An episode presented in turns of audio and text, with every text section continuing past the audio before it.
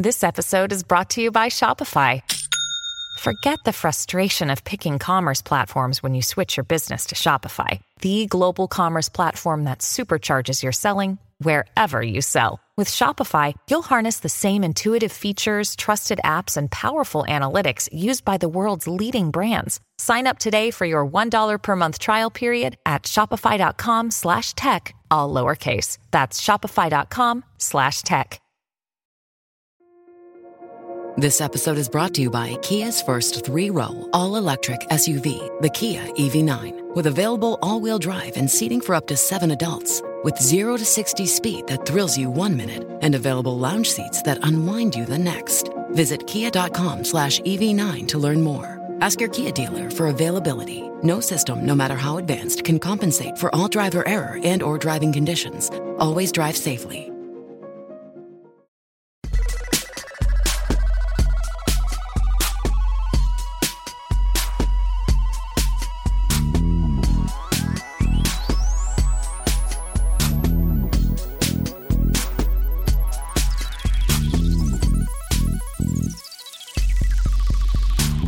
Greetings, Brexit Britain. Welcome to another edition of Remainiacs, the podcast that wants a deep and special relationship with Europe, preferably so deep and so special that we actually stay in the European Union. I'm Dorian Lynskey, and this week we have something to chill the blood. Later in the show, we'll be talking to data journalist Mike Hind of the Disinformation Age podcast about how fake social media profiles and astroturfing are warping the democratic conversation, how Russian troll farms and bots shape the EU referendum and the US presidential election, and what you can do to fight back. As Mike will tell us, the problem isn't fake news, it's fake people. But before you load up on Brainforce Plus, the next generation of advanced neural activation, let's say hello to our regular co presenters. Returning from a week on the subs bench, it's the forensically minded Hercule Poirot of Brexit, Peter Collins. Hello, Peter. Hello. For some Hi. perverse reason, you're not on social media at all, are you? No, because I basically I think it's all the work of Satan. Although I do actually occasionally make an exception and check out Satan's personal Twitter account. Do you know he's got one? It's at S8N, get it? Um, and his motto, I love it, is "Sinners are winners." He's got an American accent, by the way, because he's not actually Donald Trump. Okay. no, uh, but in real life, he is Russian. Sinners are winners. yes. it's just Are, you- are you missing out on the chance to uh, have an engaging conversation with at Brexit Trump Patriot 1776? Well, I think I can live without that. Strange. We can't. With us, as always, mostly it's Ian Dunt, editor of politics.co.uk. Hi, Ian. How are you? Hello, very well. As someone with a large social following, do you uh, do you meet a lot of fake people? Social media following. It's socially, Social media, I have yeah. almost no contacts at all. But on the internet, you, you appear popular. I have lots of friends as long as they're virtual. Um, no, not really. I don't really. I, I was actually quite. We pre-recorded the bit that we're going to hear later on with the with the Russian bot stuff, and I was actually I found all of that really quite eye-opening. And I know that people talk about that on Twitter, and I don't really. No, I suspect that I probably have replied and had arguments with machines without knowing it. I do have like a policy of like you only get into it if they're saying something constructive. So if they re- if they just state the premise of their argument, you know, the EU is rubbish. There's no point getting into it. If it's abusive, there's no point getting into it. It's only if there's actually something constructive there to work with that you get into a tussle, and maybe that protects you from some of the bot stuff. But I, I definitely don't have any kind of vigilant policy towards it. I've started getting very suspicious of people where there's just a flag and kind of like a fake uh, impression of a life, and then lots and lots of hashtags like deplorables and take back control and all that. You know, where it's just this kind of like ugly clutter, Yeah. and I th- presume that they're kind of algorithmically generated. Well, The thing is that there's so much stupidity out there that it is quite difficult to differentiate some of those people from a very basic algorithm. In the same way that it's quite hard to differentiate some of the satire from the real people, because just there's there's a very base level of argument going out there, pretty much on all sides. And some of the satire is actually really quite sophisticated. You see out there too. So the thing that I've mostly fallen for, and I've fallen for again and again and again, is people doing satire where I thought that they were they were being legitimate, where I had to then peevishly make an apology to just be like, oh yes, I see now, I didn't quite get that. There's this thing called the onion. Oh, I hear it's terribly clever. Yeah. Before we get started, here's Peter with a few gentle reminders. Yes, don't forget you can help us in our valuable work of chiseling away at Brexit via Patreon, the crowdfund. I always get that one wrong. The crowdfunding platform. Pledge a small sum each month, and you'll help us to develop live shows, videos, and more. And you can get a remarkable Remainiacs set of gear, including T-shirts, mugs, and bags, plus a shot at early bird tickets for those live shows one of these days.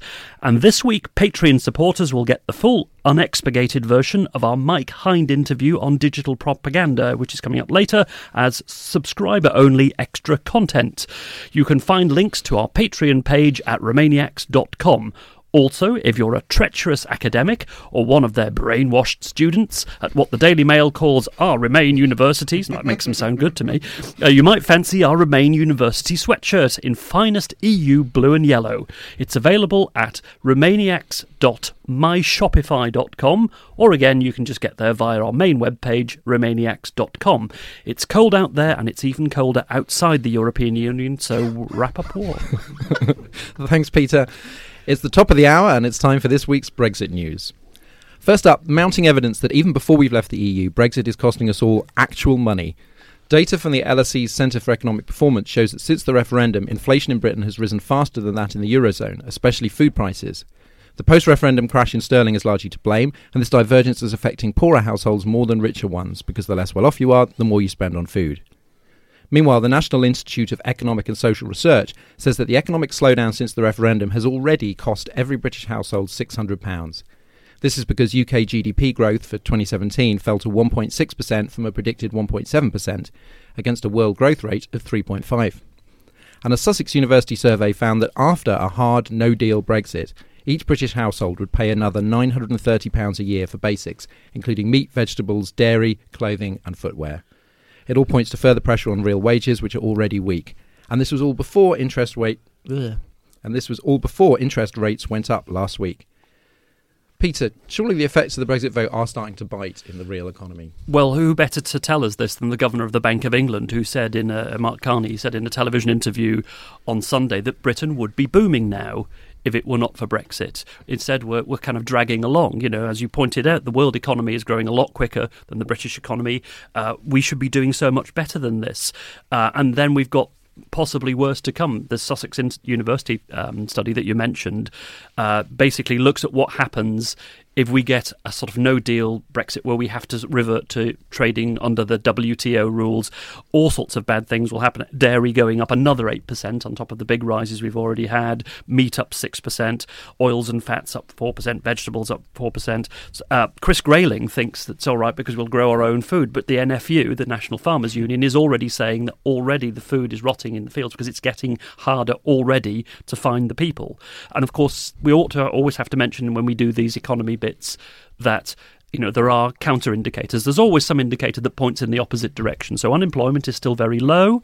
Um, you know, the service sector um, seems to be picking up a bit, according to um, a, a, survey this week, and that helped the stock market to pick up to a to a record high. So you can always see something positive, and in, uh, for as long as it's not a complete and utter meltdown, if you're a pro-Brexit person and you want to be optimistic, you've got something to hang on to. There are some people. I don't even know if I agree with this. There are some people that say that, that the high employment is actually kind of part of our problem, which sounds very counterintuitive, but that actually that reflects a, a sort of a jobs market where it's really easy to hire and fire.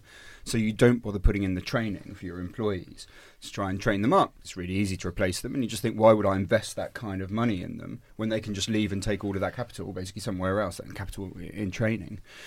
That actually that could be part of our problem. That usually is, is a sort of left wing economic critique, which sort of envisages something a bit more French, you know, a little bit more German, some kind of sectoral bargaining that you could have that would allow you to have higher wages, probably, frankly, less employment but higher productivity as well. So you never know, but it's of course it's very very hard to address those kind of issues because it sounds absurd to go out there and say you know high employment is a problem, but but there are some people that are talking that way. And during the campaign, there was um, that the kind of specific numbers sort of backfired a bit because people became very suspicious and they go, "How can you know, you know, exactly to the penny how much it's going to cost, you know, average Britons?" But some of this has already happened. Um, and like say, I mean, there is obviously a wall of denial. But I spoke to a, um, a pollster recently, and he was saying that you know when public opinion really shifts is when they're feeling it. You know, they really are. They really are feeling it, and they're getting the kind of the causality. And some people obviously will deny it until their dying breath. But surely this stuff is going to he's, going to be sort of peeling away Brexit supporters. Yeah, and you know, a, phrase to pluck from the economics dictionary is money illusion. At the moment, wages are, on average, still going up. It's just that because of higher inflation, real wages, the purchasing power of your wages, is going down. So people look at pay packets and think, well, it's not going down, and that's a big thing that you see every month versus lots of little price rises all over the place. That um, you know, the the things that you buy in small quantities, like butter, which has gone up enormously in the past past year, you don't notice those immediately. It's just eventually, as your shopping bill just gets bigger and bigger each week, you, it'll take time to reach you. It's possible, of course, that this will start changing now. You know, the, the pound has, you know, had the devaluation that it's going to experience, and that, uh, you know, wages will keep on going up slowly and surely, and so, so there will be, unless, of course, the pound falls again, which it very well may do. You know, when you get into the kind of scenarios of thinking that no deal might become possible, and I think you know the, the key period then would be something like December to March, when really you might see really decisive moments in, in, the direction that we're taking. You could easily see another fall in the pound there. The other key variable, of course, is this has been brought up in um, the National Institute, uh, especially research was talking about food prices. And food prices are, depending on how things go, could do some extremely unusual things over the next few years. Um, and a lot of that comes down to sort of tariffs, really. You know, so if we have some kind of no deal outcome, the first thing that would happen is you would have thought that there'd be tariffs put up against the EU. So that would mean that food prices would rise. We get loads of our food for, from Europe, and that cost is going to be passed on to the consumer. Um, but there's an alternative, which is that the government takes the sort of Liam Fox, Daniel Hannan route, the Legatum sort of route, and says, well, we'll unilaterally drop all of our tariffs and we'll do it across the world. Now, the result of that would be that actually you get very, very, very cheap food in the UK because suddenly, you know, you're flooded with all this foreign goods but there's you know a slight problem there, which is of course that you devastate your domestic industries, and you know agriculture in this country would be completely ruined. So would that cheap food make up for the amount that we'd have to start paying and sort of job support or retraining or you know in public services that would be there for the people who've suddenly been made redundant? It's not clear. What is clear is that right now at this stage, even when you if you were to narrow everything down to the no deal scenario, it's very very unclear what's going to happen to food prices. They may be extremely volatile in the, in the years to come. Because the referendum was a case of, you know, the old wisdom of it's the economy stupid just didn't work on that occasion. The sort of cultural factors proved more powerful. But it's not as if people have just stopped caring about the economy. Like in that moment, it was sort of overtaken as the crucial factor. But but surely people will notice and respond. They will, but they won't necessarily blame Brexit. I mean, I think yeah. that what we are seeing in the last general election, you know, if you were to look at where people's wages are according to inflation and look at what happens in general election, what you'll find is it's very hard to win a decisive general election victory as a government if people feel that they're getting poorer. And that is not a variable. You know, that is a constant. That's always there but we didn't really see that, you know, in the Brexit referendum. And at the moment, there's been an awful lot of misinformation, which has convinced people that there is no obvious connection between those two things. I think they're more likely to punish the government in power at the time than they are to start thinking about these underlying economic forces as a result of Brexit that may have triggered it. Well, don't worry, everyone. Brexiters have a new hero, and his name is Frank Field, the monastic MP for Birkenhead, who is a Labour leaver and a proponent of the idea that Brexit will benefit the poorest people the most, has a plan to save Brexit. He wants to replace the government's 69 page European Union withdrawal bill with one containing just four clauses a date to leave the EU, putting EU legislation and regulations on the UK statute book, allowing MPs to review these laws and regulations, and then letting the Prime Minister negotiate a post Brexit trade deal with the EU. It's simple, so it must be right. Field is doing this because he says too many MPs are wolves in sheep's clothing He wants to subvert the Brexit process by engaging with Europe with a secret wrecking agenda. Ian, is it time for us to get Frank? Look, he's always been this cretinous imbecile, and I don't accept this idea. don't that, hold back. Right, no, well, I mean to put it subtly, but like I don't accept this idea that he was like this kind of you know challenger of left wing myths and all of this kind of stuff. He's always just been this kind of nasty reactionary anti-immigration guy. It's like David Goodhart, the same sort of thing. It's always praises. It's always taking on all these liberal values. You just go like, no, he just came up with progressive arguments for reactionary causes. That was all that's ever been there. Know, that was uh, put very very well by various people people this week. I just think I, I, don't see any reason why we should be more generous to him. But let's just deal specifically with the intellectual sort of value of what he contributed, which you can almost, I mean, even only the Express ran it. So you just think, wow, that was bad. I mean, you know, you really are plumbing the depths when they're the only ones that are bothering to go with you. So point one is he wants a date to leave the EU. Okay, so that's completely that's part of Article 50. I mean, so that's part of European law that there's a two-year date. We sent the Article 50 letter. Two years after that, you drop out of the EU. So he can put that. You know, of his four points so far, one of them is completely pointless. The final one is that the Prime Minister gets to negotiate a post-Brexit trade deal with the EU, and you think, well, Prime Ministers can do whatever they like, and they can certainly negotiate trade deals with whoever they like. So part two is completely pointless. Note the way that already 50% of his four points are completely without any meaningful legal uh, value whatsoever. Then he's got the one that MPs get to review the laws and regulations, and that we're going to copy over the stuff to the statute book. Now, that is just a description of what the withdrawal bill does. It copies over all the EU laws, and then ministers get to tinker with it however they like. It so happens that the mechanism they picked is a profoundly I think, undemocratic one, which hands extraordinary powers to the executive. But merely restating basically the sort of the headline of the bill and then adding two completely pointless additions to it does not an intellectual contribution make. Well, Frank Field, he's not a Blairite. He's not a Corbynite. He thinks everyone except him is wrong, and he's basically the sort of the spiked online of MP, as far as I can tell. And, and don't ask me why, but I was reading a, a Nigel Farage interview from three years ago, the other day, and he was asked Why? which Labour. Sorry, I told you not to ask you why. Don't Sorry, I ask me couldn't why. resist it. I couldn't resist it. I had, a Why? pile, had a pile of old magazines to sort of get through, and I was just thinking, oh, because ev- basically everything before 2015 just seems bizarre now. You just read like Nick Clegg going, no, I think we're going to be all right. You know, like so, it's just sort of fun. So, you know, and anyway, he gets asked what his uh, fun, yeah, It's been a quiet day. it's not a carnival. Um, but anyway, he gets asked who which Labour MPs he admires, and the, the the only one he mentions is Frank Field.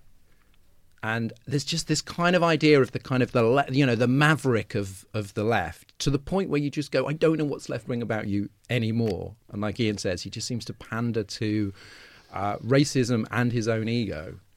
And these sort of this kind of silver bullet that he's come up with just seems to kind of But doesn't he represent the old kind of right wing authoritarian wing of the old Labour Party of like the kind of the seventies and so on? Weren't there always people who, you know, realised that actually their constituents, although they were solid Labour voters and might even call themselves socialists, were actually very reactionary and sort of echoed what tho- those constituents Hmm. said. Is, is he not just a relic of that? I just don't know if there's enough sort of intellectual content there to sort of allow him to. Oh, I didn't say there was any intellectual content. Just he was, he was parroting the reactionary views of his constituents. Yeah, well, I mean, you know, there's probably a certain extent to which that's true. But you just sort of, I mean, you can do that in a certain way that actually reflects some of the concerns that there is around globalization and about sort of lack of security at work.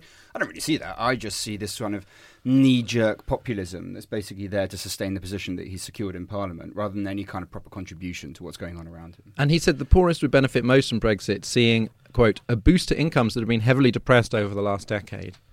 How's Yeah. that how's that working out? Yeah, well, that is really fucking catastrophically stupid. Um, so look, I mean, well, this is part of the Labour Leave thing, right? And and they have it on, on immigration as well. They they, they they won't let go of this idea that immigration is hammering down wages, and of course, this has been parroted by by Jeremy Corbyn.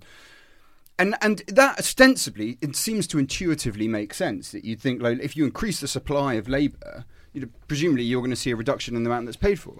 But what it does is it tr- it acts as if labour is just something that is contributed and doesn't actually consume in and of itself. But in fact, people come over, they require services. You know, they'll go to a cafe, they want to rent out a property. They'll also set up businesses. When immigrants go into a into a sector, they tend to increase the productivity because they're bringing ideas from outside. Now, study after study has been done into this, and most of them find that there's absolutely no effect on wages whatsoever at any level. Okay, except that actually the, there's there's some rise towards the, the top end. The ones that they keep on pointing to, there's there's an old one, the Bank of England one that um, from way back, from a few years back, that has been referred to by Ian Duncan Smith and a few others, is showing. I, I think the author called it the most infinitesimal effect on lower wages. I think it was 0.6 percent of uh, over 10 years, but uh, health warning on that. I, I need to double check it. Um, and basically, you, you're really talking about the tiniest, tiniest change. If you look at the old um, research uh, by, I can't remember the institute, was it the INECR? I can't remember. Well, basically said, you know, you're going to see a much more significant drop in wages as a result of leaving the single market than you'll ever see an increase in terms of what's going on. There really is no decent research to show this, but they say it and they say it and they say it and they say it because they know it puts pro immigration people on the back foot of acting like they're actually against the interests of the British working class. I was just looking back over that report that uh, had the stamp of Labour Leave and Patrick Minford's outfit and some other uh, um, pro Leave outfit. The, uh, it's just it's just quite astonishing that these people call themselves Labour Leave, and yet to achieve these supposed welfare gains, seven percent of GDP and the poor benefiting somehow, you have to go for the most most scorched earth. Um, Thatcher era conservative policy that you get rid of all trade barriers, as you were mentioning earlier, on everything. You get rid of all regulation. A lot, you know, that you blame EU regulation for uh, hampering free trade, regardless of whether it's there for a good reason, like food safety and so on. You get rid of all of that stuff, and then you there's, a, there's no working out, of course, in this report. They tell us this produces these wonderful welfare gains. But, you know, these are Labour people proposing all that? I Labour Leave are just the most atrocious bunch. I mean, they're just kind of they're, they're they're just sort of you know red rose UKIP, aren't they? It's like there's just there seems to be I don't know where the Labour is. It, it is like those kind of spiked style columnists that all of their critiques on the left are predicated on the idea that they themselves are left wing, but they're the truth telling left wing. And then you look through what they're saying, and they never, ever, ever say anything left wing. and this seems to be sort of like with, with Labour Leave. You know, if you look at what, what they put out on their Twitter account, it, I don't understand where the Labour is in there. Yeah, it's so completely bizarre. It's, it's- you're so right. To, uh, to- you know, to, to associate even remotely with Minford, I mean, the idea if you unilaterally reduce your tariff, just imagine what that does to your fucking manufacturing, to domestic manufacturing, They- or imagine what that does to people in, in Port Talbot or something. If you work in British steel, we can go on to the WTO arrangement. Now, our security against the Chinese dumping of steel in this country is based on an agreement that we have via the EU. Now, we don't have any trade remedy organizations that are going to fight that battle for us. If we go straight onto WTO rules, the Chinese are absolutely going to make a claim against that. And we don't really have the, the infrastructure in order to counter that sort of thing. So, fine, you can still make the case if you really believe we need to leave the single market. God knows how you would have possibly reached that conclusion from a left wing perspective, but fine. But you at least need to be cognizant of these things and think this is how we're going to prepare for it and deal with it. Instead, what we get is this back of a fag packet bullshit that they produce, and then going out and saying, well, look, we're the real protectors of the British working class. So you've done absolutely nothing to demonstrate that whatsoever.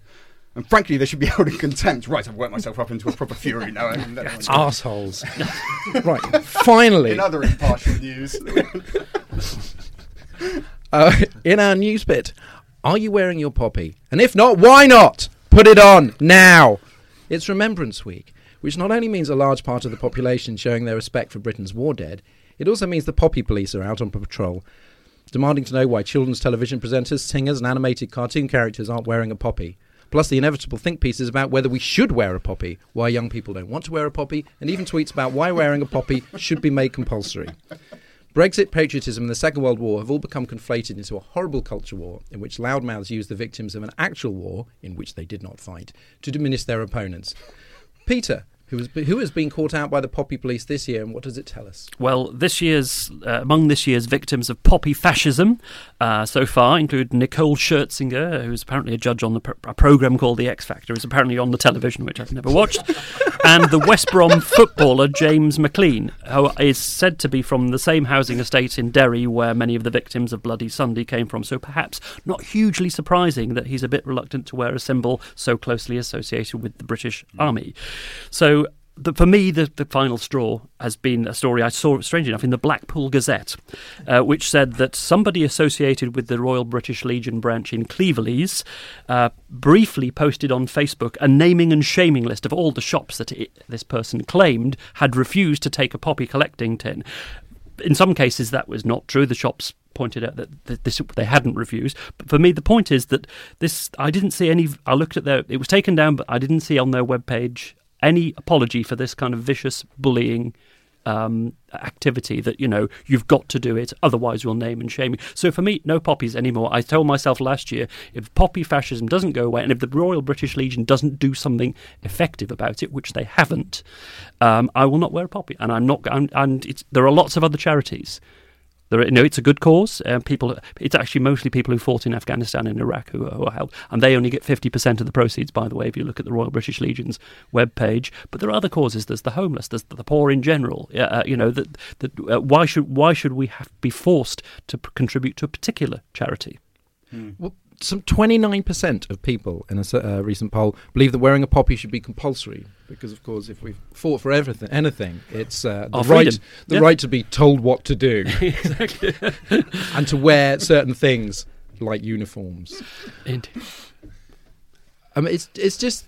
I mean, this is this has been going on for quite some time, and I suppose there's this there's this uh, the idea that obviously Brexit has not created as much as sort of illuminated and magnified this divide that was going on anyway, and so it's sort of this year, and I, I suppose I must have felt it a bit last year. It just feels so Brexity.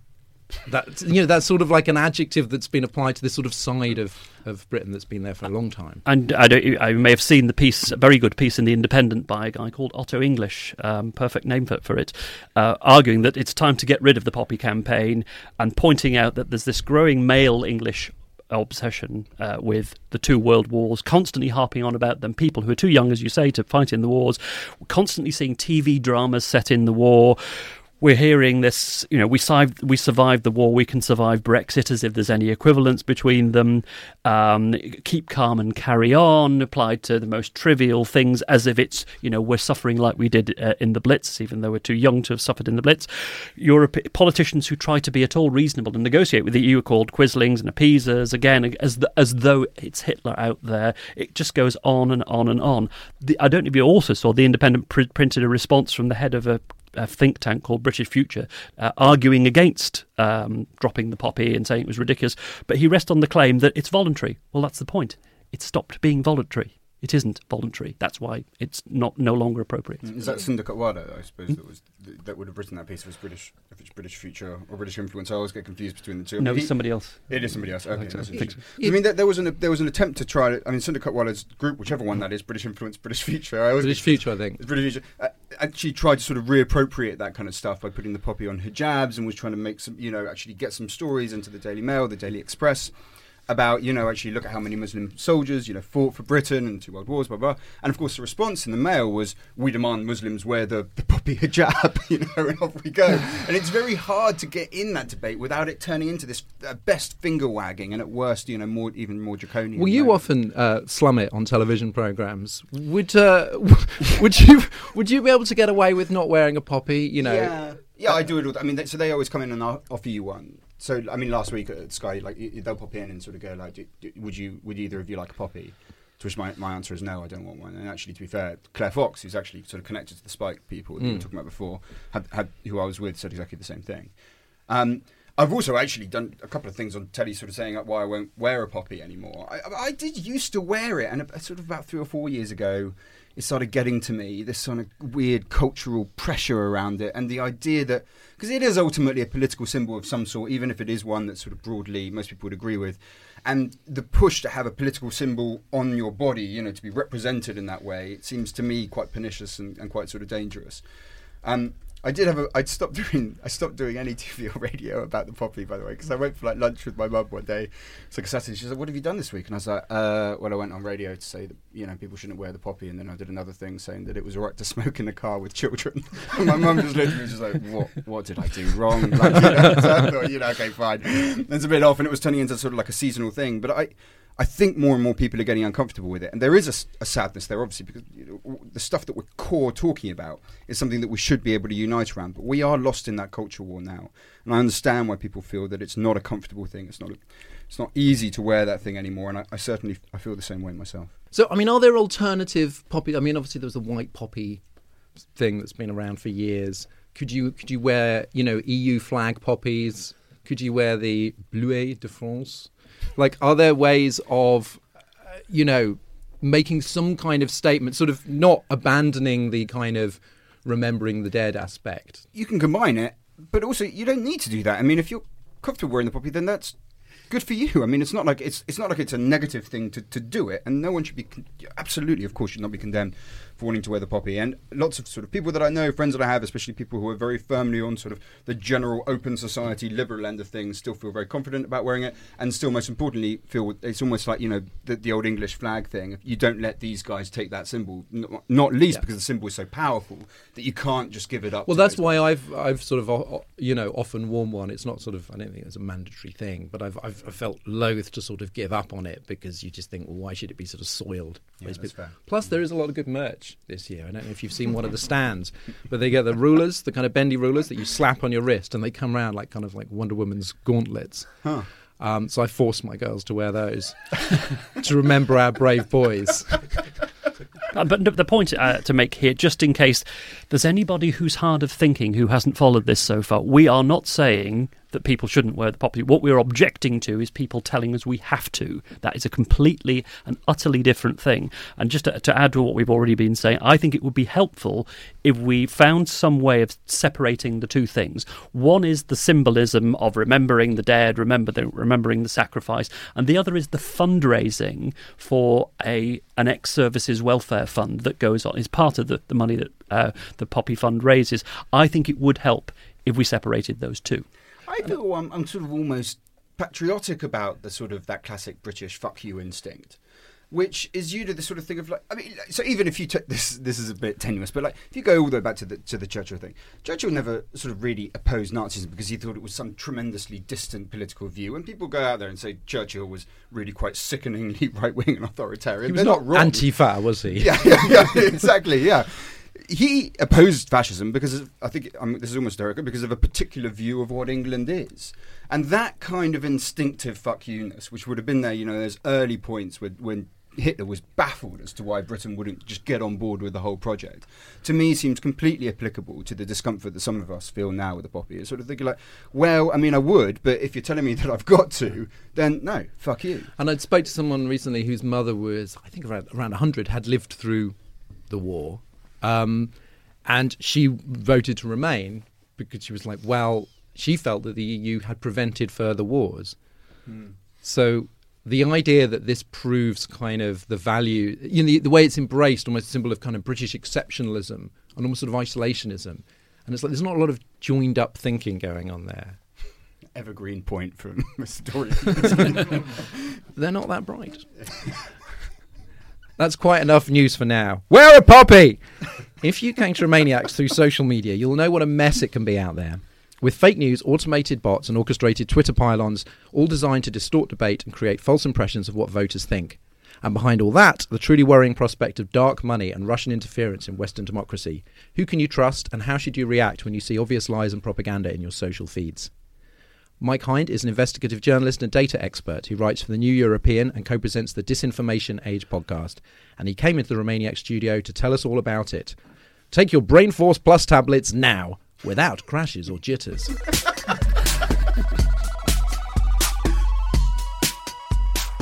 Social media was the Brexit battleground during the referendum, and it still is, with thousands of highly partisan tweets being churned out every day. But how can you tell if at Brexit Warrior 5248 or at Make Brussels Great Again are real people, propaganda bots, or even worse, undercover trolls trying to make your own side look bad? Research by Dr. Marco Bastos and Dr. Dan Mercea from City University of London indicates that some 13,000 Twitter bot accounts posted 65,000 pro Brexit messages before the referendum, then mysteriously disappeared right afterwards. They said, We didn't find evidence that bots helped spread fake news. Instead, they were invested in feeding and echoing user curated, hyper partisan, and polarising information.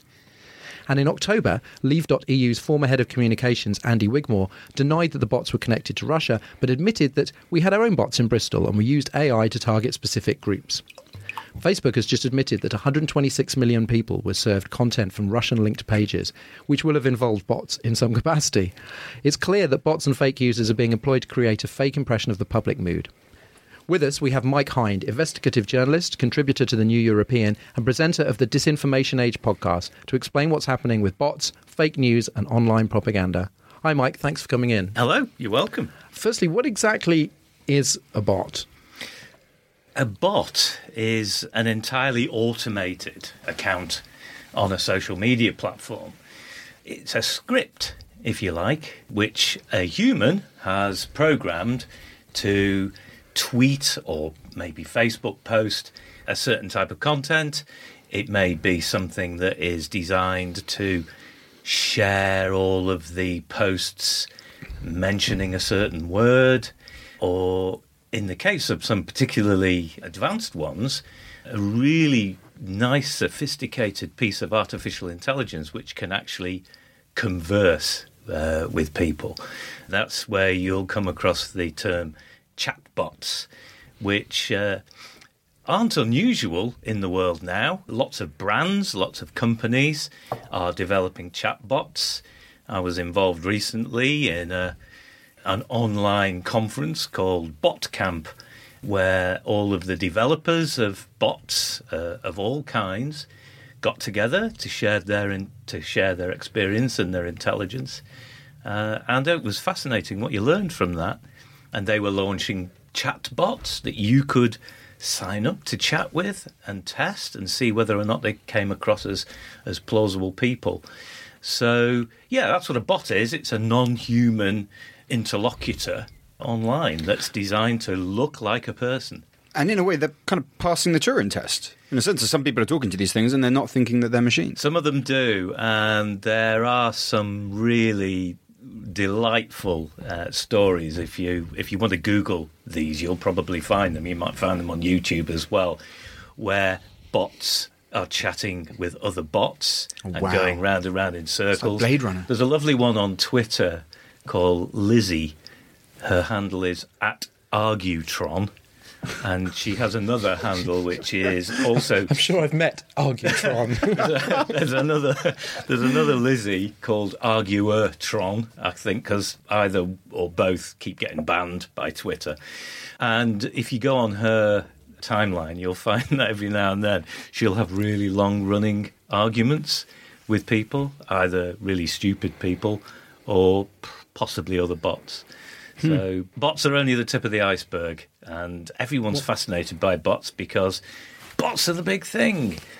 Well, what's the political, the sort of pernicious political influence of bots? Is the idea to to change minds, or is it just to create this kind of white noise of, you know, of a certain size? If you look under like replies to a, a Trump tweet, for example, there just seems like it- no argument is being put forward. Yeah. It's just kind of like MAGA blah. Yeah. Is is that kind of the like how sophisticated is their intent? The people programming them. Just to position this, I was one of the hapless. Uh, I was a Remainer. I was one of those hapless Remainers during the uh, during the EU referendum who attempted to debate uh, online, and ended up realizing that what my detractors, the people who were arguing to leave, weren't trying to do at all was persuade me of anything. And I think that's num- number one misconception is that bots or shills, that's professionals, people who are sitting there operating maybe 10 or 20 or 30 social media accounts. A misconception is that they're there to persuade you. No, they're not what you need to understand about the purpose of bots and all of the noise that they create is a, a, a term which is astroturfing. And the way I explain astroturfing is uh, let's say you're standing in a landscape and you're looking around you and you can see there's some rocks, there's some flowers, and there's some hills, and there's a kind of variegated landscape there. And you can see that that's a complex landscape let's say you're passing by on a train and somebody has literally laid a load of astroturf all over over that. As a passerby, you just see a uniform green landscape, and that is the purpose, one of the purposes of astroturfing. It is to hook people in who aren't perhaps as uh, sophisticated as the likes of Ian. Uh, in Terrible And me. example, by the way. But in in understanding what's going on in the political landscape, they will start to s- they will start to think, oh, this is the social consensus around this issue. Oh my Scotch I really like this idea. I just think you should be excluded from all points about rational assessments of the news. Mike, con- continue ignoring. So you've got your group of people, which is the majority of people. It's, it's going to be over ninety percent of people who aren't heavily engaged with politics, but they're noticing what's going on. Astroturfing is designed to make it look as if there's a social consensus. It's the faking of a social consensus.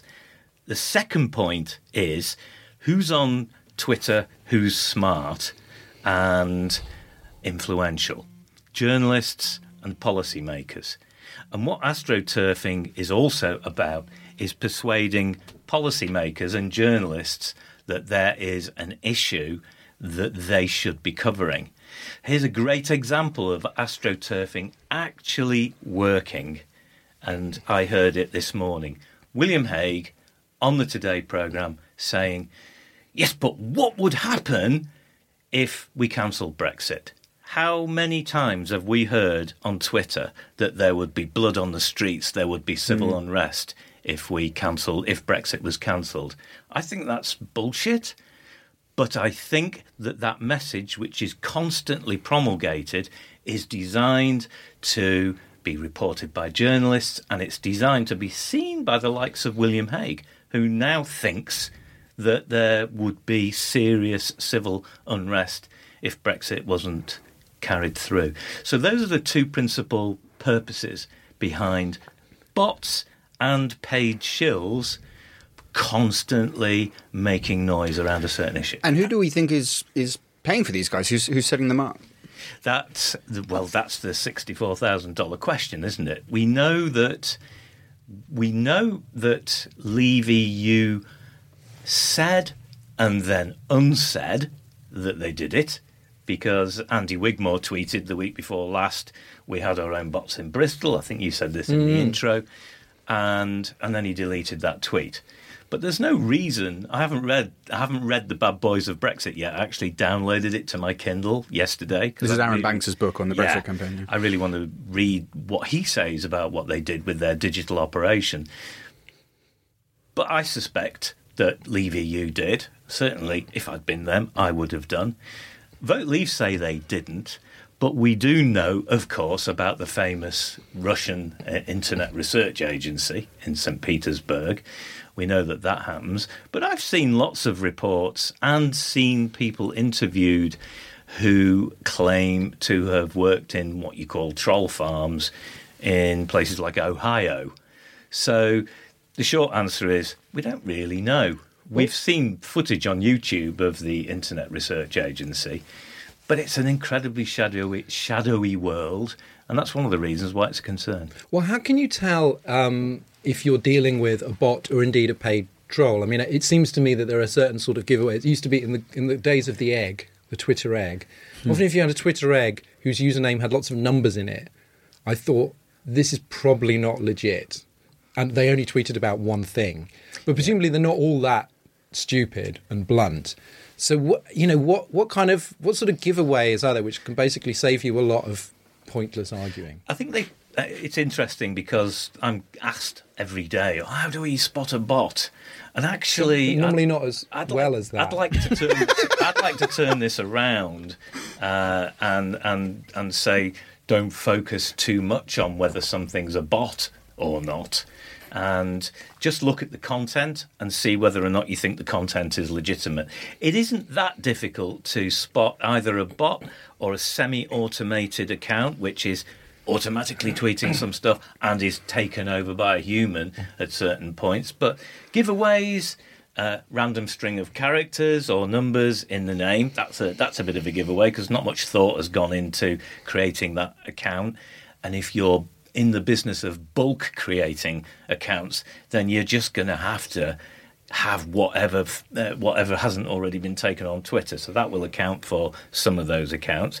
Certainly, anonymity is is a real giveaway. That doesn't mean all the anonymous people on Twitter are bots. But if you are sketchy in any kind of way, then you're not going to be your real self uh, on the Twitter. Uh, the third giveaway is the one you just mentioned, which is single issue tweeting. Um, if you're not, if, if people aren't tweeting anything ever off topic, if they're a Remainer or a Brexiter or a Trumpkin, and that's all they ever talk about, well, there's a good chance there that that's not really a legit account. And, uh, and another another giveaway is mostly retweets, mostly sharing other posts, and little or no of what you call self-authored content. So those are some of the ways to to spot bots. But I'm more keen and, and bang on at length about what you do about those, uh, because one of the issues there is by engaging with those accounts, you push them up through the Twitter algorithm rankings. The more responses they get, the more likely they are to be suggested to other users as, a, as an account to follow. And the more likely they are to appear in front of uh, in front of more people. And therefore, my advice is always: if you don't think that's a legitimate person, just disengage from it, and if necessary, block it. And are Twitter uh, and Facebook doing enough to sort of fight this? And because of presumably the volume, without a lot of effort, the volume of these these sort of you know bots, but also kind of just sort of you know paid trolls or whatever. Is there what can they do about it, or do they will they just keep on coming? A couple of points here. Um, first of all, I want to give a shout out to Twitter uh, in particular because Twitter are getting a a really bad rap at the moment, as are Facebook. But let me just point out one of the reasons that Twitter is getting such a bad rap is because it's relatively transparent. So uh, Twitter will make their uh, API, which is the, if you want to picture it, if you're non-technical, the pipe into all of their information. They make that available to academics and, and other people who want to be able to see into the guts, into the bowels of Twitter and see what's going on. Uh, Facebook don't do that, and that is a real issue. So Facebook is the black hole. Facebook is the place that you really can't see into, and you don't know really what's going on in there. Twitter clearly has a problem. It's partly born of the fact that it has a policy which allows an- anonymity and it allows multiple accounts. But I I do want to speak in in defence of, of, of Twitter on that because I think Twitter have provided more useful data in the growing story about disinformation on social media than have Facebook. We talked uh, last week about um, Orwell, and I think one of the things that sort of that I find quite sort of scary about about this is that is this kind of this sort of bl- blurring of the real and the fake, and this is this has been a kind of strategy um, in Russia for a sort of actually for a very long time. There's a long tradition there. No, but the book "Nothing Is True and Everything Is Permitted" is this kind of really terrifying look into the way that fake news and that whole idea is actually is is a huge part of kind of Putin's power in Russia, and a sort of it, it, it ex, you know extends here, and it seems to be happening more and more. Yeah. where you just do not know sort of who you're dealing with. You don't know what the sources are. I'll see I'll see people constantly, you know, retweeting kind of news from these sort of dubious sites. Is this part of a greater crisis of of sort of authenticity and reliability that this is just one front in this war on kind of knowing where you stand and knowing who you can legitimately argue with because i'm fairly i used to be fairly straightforward in this respect it's just like ah here's someone on twitter who's arguing with me they're a real person Yeah, I did too. and then you go, oh no, they're not. Or like trying to convince friends that, that you know they go, well, this website, this news story is on this website, and you're just going, no, but the entire framework of this website is false. Yeah. They didn't mess up and post a false story. The entire thing is designed to fool you, Yeah. and it works. And it, that just seems something that you you know that you can't just get the tech companies to fight back. Yeah, a shout out now for one of my favourite uh, documentaries, which was uh, Adam Curtis, Hypernormalization. Have either of you seen that? Sure. Yeah. It's that's a must, but that's the phenomenon that you're describing. It's create a big enough smoke screen, make the water muddy enough. Nobody can decide what's true or not, and therefore everyone disengages. And then, if you're in power, you just get on with whatever, you want.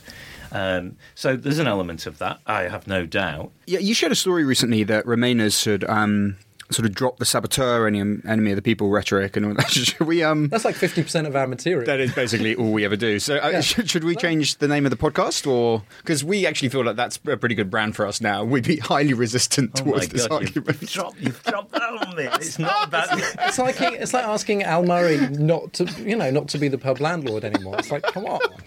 It's a that that, that is a. It's it- extremely generous to us. The comparison that you just made. do you know I was actually thinking about that as I walked to to the studio today, and I was trying to. I was trying to work out whether whether or not I'm okay with the Remainiacs thing, I really liked it at first, uh, thinking one of the things that you do in this new world of hyper partisan division is you kind of co opt the other side's insults and wear them and own them. And that's why so many people became, you know, at John Smith saboteur. And, Or the uh, deplorables, of course, in the yeah. US on the other And side. They, they invented it, those people. And when you look at today, now that the Electoral Commission, uh, it's been announced that the Electoral Commission is is investigating the, the money that Arron Banks donated through Better for the Country, um, you know, to to to help create Brexit. Um, if you look at her, his and Andy Wigmore's Twitter accounts, they are really owning all of the allegations in that way. They're sharing them all. They're saying they're they're using the terminology, you know, sort of Russian spy. They're hashtagging it. So I think it's wearing a bit thin, if I'm honest. and uh, but I, I quite like Remainiacs because it's fun, and this is quite a fun podcast. But you really did put me on the spot. I hadn't. I didn't come. I didn't come with my with my PR hat on. Uh, No, it's just like we heard you were talking about us behind our back, and we just wanted to like call you out. no, I think it's a fair. I think it's a fair point. Not so much about the name of the podcast, but but that whole kind of ah saboteurs enemy of the people, and you, and you, you want to make sure that that it's kind of working. You know that something might seem sort of funny to you, Yeah. but you, what you don't want is for something like that to to sort of backfire. So a lot of this is also surely about who you're talking to. You know, I mean, mm. if at the point where you're you're actually having the debate with another side and trying to convince someone of a position, you're not going to do this thing where you adopt the abuse directed towards you by the other side. In terms of what the proposition is of this website, this is obviously a place for us to sort of, you know, take stock and, and sort of make each other laugh and try to recharge before you go out there and have the debates again. So, in that kind of context, you're more likely to sort of co opt these sort of words. That's my formal It, defense. it does work in the sense that Remainiacs is an insult, and if you call the podcast Remainiacs, then you are pretty much immune to that as an insult because you're just cocking a snook at, at, at, at your detractors. So, don't think it's uh, probably a very wise idea to change the name of it now. and, it, and, and what name would you? and What name would you use? You know, it's more sensible if we cancel Brexit. Podcast. It's not working, is Protracted it? conversations not about tariff rate quotas will be. Yeah. Yeah, finally, w- can you recommend something or more than one thing that would uh, that would be good to know when you're venturing out and perhaps even considering having a, a convivial debate with with a sort of political opponent? What sort of just sort of what should people bear in mind when they're out there? I'm going to completely swerve around that question and stick to the uh, advice that I would give people online because that's where I'm most interested in getting around the problem of disinformation. And it's a tip that I heard last week at MisInfoCon, which was a really fascinating conference. And it is if you see a headline or a meme or a, or a piece of content that creates an emotional, an instant emotional response in you, you are being manipulated. Take a breath, don't share it, maybe come back to it later. Yeah, I can think of a few websites whose business model would be completely destroyed if everyone followed that advice. and most, good. most of that world would sink without trace if it wasn't shared, and that is why that's a really important piece of advice. That's brilliant. Thanks a lot, Mike. Thanks for coming in. You're welcome. Thanks.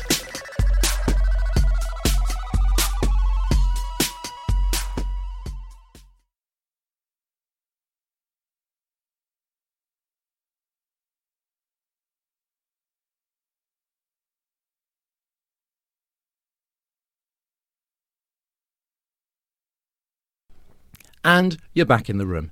That's the end of our show. Don't forget, if you'd like the full version of that interview, why not become a Patreon backer of Remainiacs? Full details at remainiacs.com. Thanks to Mike for coming in, and as ever to Peter Collins and Ian Dunt. Peter, have we convinced you to join social media now? It's great. Strangely enough, I'm now quite warming to the idea of banning social media altogether. North Korea. Indeed, yes. Doesn't do them any harm, does it? And then next week we'll have you on there tweeting pictures of poppies. We're very persuasive. And here's Ian with this week's reason to be cheerful. I don't always have one. Um, Albion is a play at the Almeida Theatre, which you may still be able to see, and I think there's a pretty good chance it might get a West End sort of transfer. And it's the first play that I've seen that actually was dealing with Brexity stuff. There's possibly a couple of bits you could sort of bicker about, but ultimately this is like a play that really actually is invested in the country and sort of like is reflecting all of that churn of ideas, especially like ideas around English sentimentality and the landscape and just sort of your relationship with the soil. And then what happens when you open things out? It's like a, a genuinely kind play where even the characters that are quite sort of empty and dangerous actually turn out to have qualities that that you know that actually make you see a, a fully sided view of them. I, I, I really, really liked it, but most importantly, I was just so relieved to finally see some kind of art properly reflect the stuff that was going on around me. So finally, we've discussed it many, many times on this program of when will people start talking about this stuff in movies and in TV and blah, blah, blah basically outside of stand up. And it, this was one of the first times I'd seen it happening. It's um, Albion, and it's at the Almeida Theatre. Because it's a really good time for political theatre, like some of the big hits at the moment. The sort of Oslo, Ink., Mm. Labour Love has just opened. Is this sort of is this political theatre or is it more? This is- you know it, like- thematic. There's a couple of moments where I was worried that people are sort of turning into metaphors, and that doesn't work for me at all. But this is it's one of those things where you're not dealing. I don't think they actually they do mention Brexit explicitly a couple of times, but you're just digging into what's going on in like the guts of a country. You know, and when you try to find a story that allows you to talk about it. So you, you could, I mean, you could go to this thing and you could see a play that is basically just about a woman having a sentimental relationship with her garden and trying to quit her big city job to do that. And if you want to uh, take it at that level, it's fine. But you'd be hard pushed, especially given the title of the thing, to, to take such a superficial analysis of it. And clearly, this is a play that is haunted by what's sort of going on around us. It was just, it was an absolute pleasure to watch. Where's it on? Uh, the Almeida Theatre Lovely. in North London. Who would have thought? Before we finish, a quick announcement. We're going to do another Ask Remainiacs next week. So if you've got questions about Brexit and all its works for the panel, tweet them to us with the hashtag Ask Remainiacs. We are at Remainiacscast, of course. And Ian and I are also on Twitter because we're modern. We're going to play out with Demon is a Monster, our lovely theme tune by Corner Shop, and the traditional roll call of some of our Patreon backers. If you want to shout out yourself, plus Remainiacs mugs, bags, and t shirts, then visit our Patreon page via Remainiacs.com and pledge us whatever you like. We'll be very grateful. And to see us off, here's a bit of Italian from listener Adam Steinert. We'll see you next week. Abbiate fede e difendete l'Europa.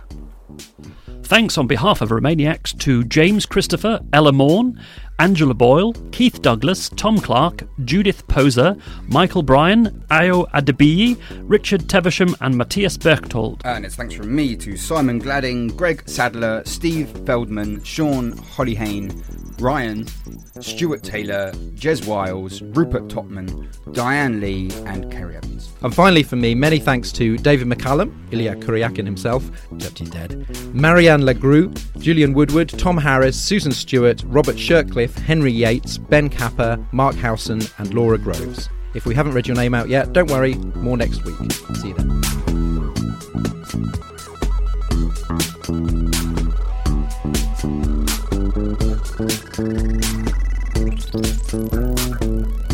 Remainiacs was presented by Dorian Lynskey with Peter Collins and Ian Dunt. The producers were Andrew Harrison and me, Matt Hall. Remainiacs is a Podmasters production.